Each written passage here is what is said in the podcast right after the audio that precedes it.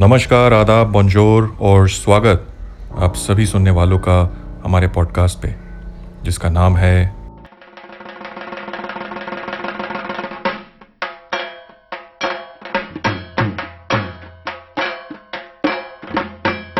जिस तरह आप मेरा इंतज़ार करते हैं, उसी तरह मैं भी आपका इंतज़ार करता हूँ कि कब आपसे भेंट होगी।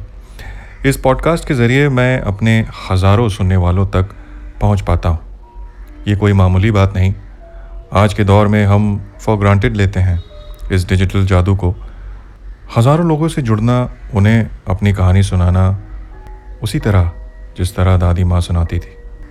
मैं अपने ट्रैक्स परफेक्टली एडिट नहीं करता। मेरे सभी ट्रैक्स में गलतियाँ होती हैं। जहाँ मैं लड़खड़ाता हूँ, अटक जाता हूँ, मगर यही गलतियाँ तो पॉडकास्ट को रियल बनाती जब आपको लगता है कि एक रियल तुषार, एक दोस्त कहानी सुना रहा है और ना कि कोई स्क्रिप्ट पढ़कर सुना रहा है। परफेक्ट स्क्रिप्ट सुननी हो तो ऑडियो बुक्स मौजूद हैं। तुषार के पॉडकास्ट की क्या ज़रूरत?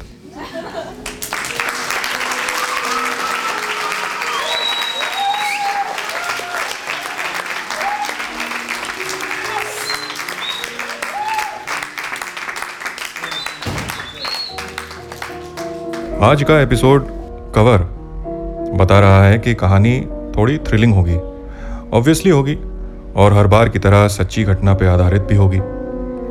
कथा शुरू करने से पहले मैं अपने गुरु और आइडल गुलजार साहब की एक कविता पढ़कर सुनाऊँगा। ये कविता आप सबने आनंद मूवी में सुनी होगी। मौत तो एक कविता है, मुझसे एक कविता का वादा है, मिलेगी मुझको। डूबती नफ्जों में जब दर्द को नींद आने लगे, जर्द सा चेहरा लिए चाँद उफक तक पहुँचे। दिन अभी पानी में हो, रात किनारे के करीब। ना अंधेरा हो, ना उजाला, ना अभी रात, ना दिन। जिस्म जब ख़त्म हो और रूह को जब सांस आए, मुझसे एक कविता का वादा है, मिलेगी मुझको।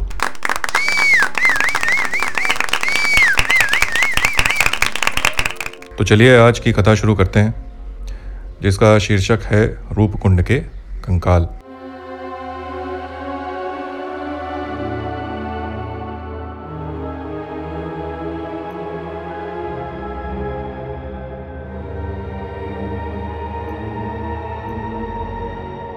रूपकुंड तालाब साढ़े सोलह हज़ार फीट की ऊंचाई पे स्थित उत्तराखंड का के सबसे ऊँचे पर्वत त्रिशूल की एक झील है और ये ज़्यादातर बर्फ़ के नीचे ढका रहता है। हमारी कहानी शुरू होती है 1942 1942 में जब एक निपुण ट्रैकर यानी पर्वतारोही हरि किशन मधवाल ने इस पर्वत पर चढ़ाई करने की सोची अपने पाँच दोस्तों के साथ। वे लोग पहुँच तो गए चोटी पर, क्योंकि सभी चैंपियन थे। पर वहाँ पहुँचने के बाद मुश्किल शुरू हुई। अचानक बर्फीली आंधी आई और ये सभी उसकी चपेट में आ गए। हरि किशन मधवाल का सर टकराया किसी पत्थर से और वो वहीं बेहोश हो गया।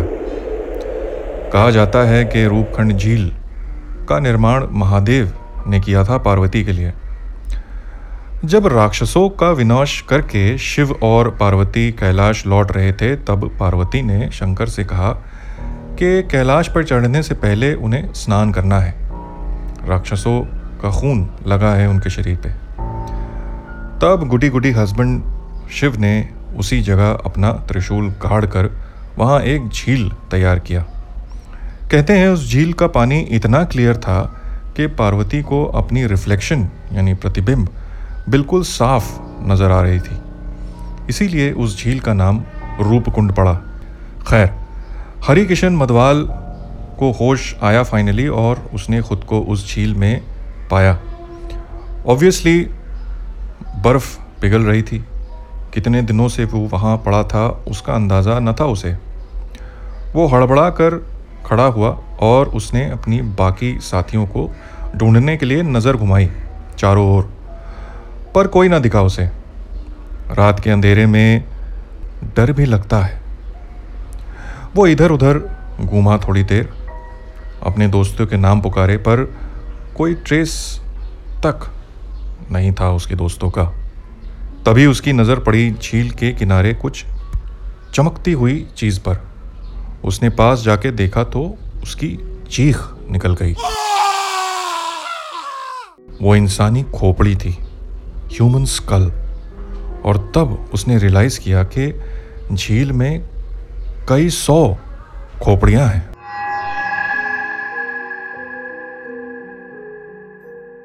ये बात उसने नीचे उतर के बताई लोगों को, बात फैली और फिर शुरू हुई तहकीकात। Centre for Cellular and Molecular Biology Hyderabad के नीरज राज और मानवेंद्र सिंह ने डीएनए सैंपल्स कलेक्ट किए। मगर कंकाल के डीएनए की एक ख़ास बात होती है।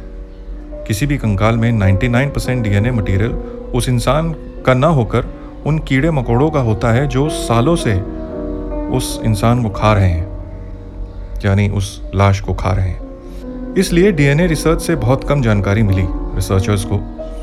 कुछ जानकारी इंपॉर्टेंट थी जो प्राप्त हुई, जैसे वो सभी कंकाल अडल्ट्स के हैं, यानी उनमें से कोई भी बच्चा नहीं। कंकाल के पास कोई भी जेवर यानी ज्वेलरी नहीं मिली। उन सभी की मौत सर पे चोट लगने से हुई थी। और टोटल कुछ 900 कंकाल हैं वहाँ झील के आसपास दबे हुए। और तब ये निष्कर्ष निकाला गया कि तीर्थयात्री वहाँ बर्फ़ के ओले गिरने से मारे गए और केस सॉल्व हो गया। केस में दिलचस्प मोड़ तब आया जब 2004 में फिर एक बार advanced carbon dating techniques use करके फिर से इन कंकालों पे रिसर्च किया गया। और तब दोस्तों ये पता चला कि ये कंकाल वहाँ एक घटना की वजह से नहीं, दो अलग अलग घटनाओं से इकट्ठे हुए थे। जी हाँ एक घटना जो नाइनटीन सेंचुरी, उन्नीसवीं सदी में घटी थी और दूसरी जो 1200 साल पहले घटी थी। यानी एक ही जगह, एक ही तरीके से लोग मरे। वहाँ लेकिन 1200 साल के गैप में। अद्भुत है ना? इससे भी अद्भुत है दूसरा फैक्ट, जिसे सुनकर आपके होश उड़ जाएँगे। इन कंकालों में बहुत से कंकाल यूनानी हैं। A lot of them were Greeks scientists अब टोटली कंफ्यूज थे। कि इतनी संख्या में ग्रीक्स एक हिंदू धार्मिक स्थल पे क्या कर रहे थे 1200 साल पहले? Max Planck Institute for the Science of Human History की आयुषी नायक और हार्वर्ड मेडिकल स्कूल की इडाइन हावी की 10 पेज की संक्षिप्त रिपोर्ट हमारे पॉडकास्ट पेज पे दी गई है। आप डाउनलोड करके पढ़ सकते हैं। इसमें दोनों साइंटिस्ट्स ने डिटेल्स दिए हैं। वहाँ के कंकालों पे की गई रिसर्च पे। डेविड रीख, जो हार्वर्ड मेडिकल स्कूल के एक साइंटिस्ट हैं, उन्होंने भी इस विषय पर काफ़ी रिसर्च की है। और उन्हें भी कोई हल नहीं मिला इस सवाल का कि ग्रीक्स क्या कर रहे थे रूपकुंड में। उन्होंने तो एक और टेढ़ा सवाल पूछा है अपने रिसर्च में कि सभी कंकालों के सिर्फ़ सर और कंधों पर ही वार के निशान क्यों हैं? दो विकल्प सामने आते हैं। पहला ये कि सभी ग्रीक्स मैजिकल मशरूम्स की लालच में वहाँ गए होंगे। झील के आसपास के इलाके में कीड़ा जड़ी नामक मशरूम उगता है। इस हिमालयन, इसे हिमालयन वायाग्रा भी कहते हैं। नॉर्मल वायाग्रा के मुकाबले ये दिल को हानि नहीं पहुंचाता, ये कैंसर के इलाज में भी काम आता है। और चाइना में इसे स्टेरॉइड्स की तरह यूज़ करते हैं। आजकल ये मशरूम्स सात लाख रुपए प्रति किलो के हिसाब से बिकते हैं। Those of you interested can order online look it up on the net. दूसरा विकल्प ये है कि अलेक्जेंडर यानी सिकंदर पोरस और सिकंदर वाला सिकंदर, उसके आक्रमण के बाद भारत में कई ग्रीक्स रुक गए थे, बस गए थे। पाकिस्तान का तो एक पूरा ट्राइब यानी जनजाति, सिकंदर के सिपाहियों के वंशज हैं। कलश ट्राइब से जाना जाता है ये।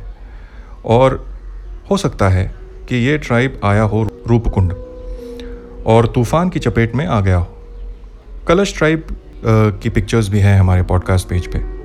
एक तीसरा विकल्प भी है जिसे ज़्यादा मान्यता नहीं मिली, और वो ये कि शायद इंसानी बलि चढ़ाई गई हो वहाँ किसी सिद्धि या ताकत को हासिल करने के लिए।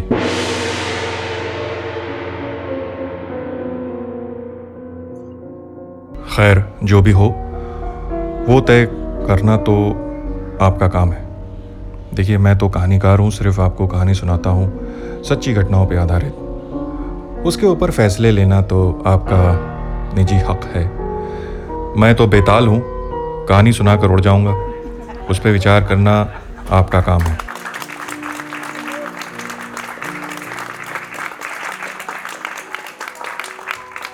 जो लोग ट्रैकिंग करते हैं, वो अवश्य जाएँ एक बार इस तालाब को देखने। मगर प्लीज़ वहाँ से हड्डियाँ चुरा कर न लाएँ।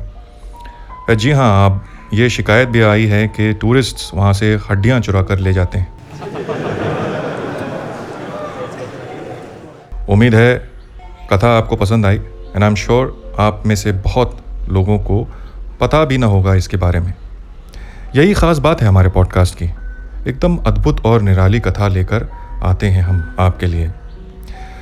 जाने से पहले I would like to mention Deepak जिन्होंने मिज़ोरम से लिखा है, मुझे कि आपका शो मैं मिस नहीं करता। आवाज़ आपकी बांधे रखती है आखिर तक। शुक्रिया दीपक और प्लीज़ बंधे रहिए हमें हमेशा हमारे पॉडकास्ट के साथ। जोधपुर से निराली लिखती हैं, मेरी सारी सहेलियाँ आपकी फैंस हैं, सभी को आपकी आवाज़ से प्यार है। धन्यवाद निराली और उनकी सहेलियों का। निराली, उम्मीद है आपको भी मेरी आवाज़ पसंद है। इसी के साथ आपका दोस्त और होस्ट तुषार आपसे विदा लेता है। अगले एपिसोड में हम बात करेंगे एक और अद्भुत रहस्य की। तब तक दूरी बनाए रखें और मास्क लगाए रखें। शुभ रात्रि शब खैर गुड नाइट।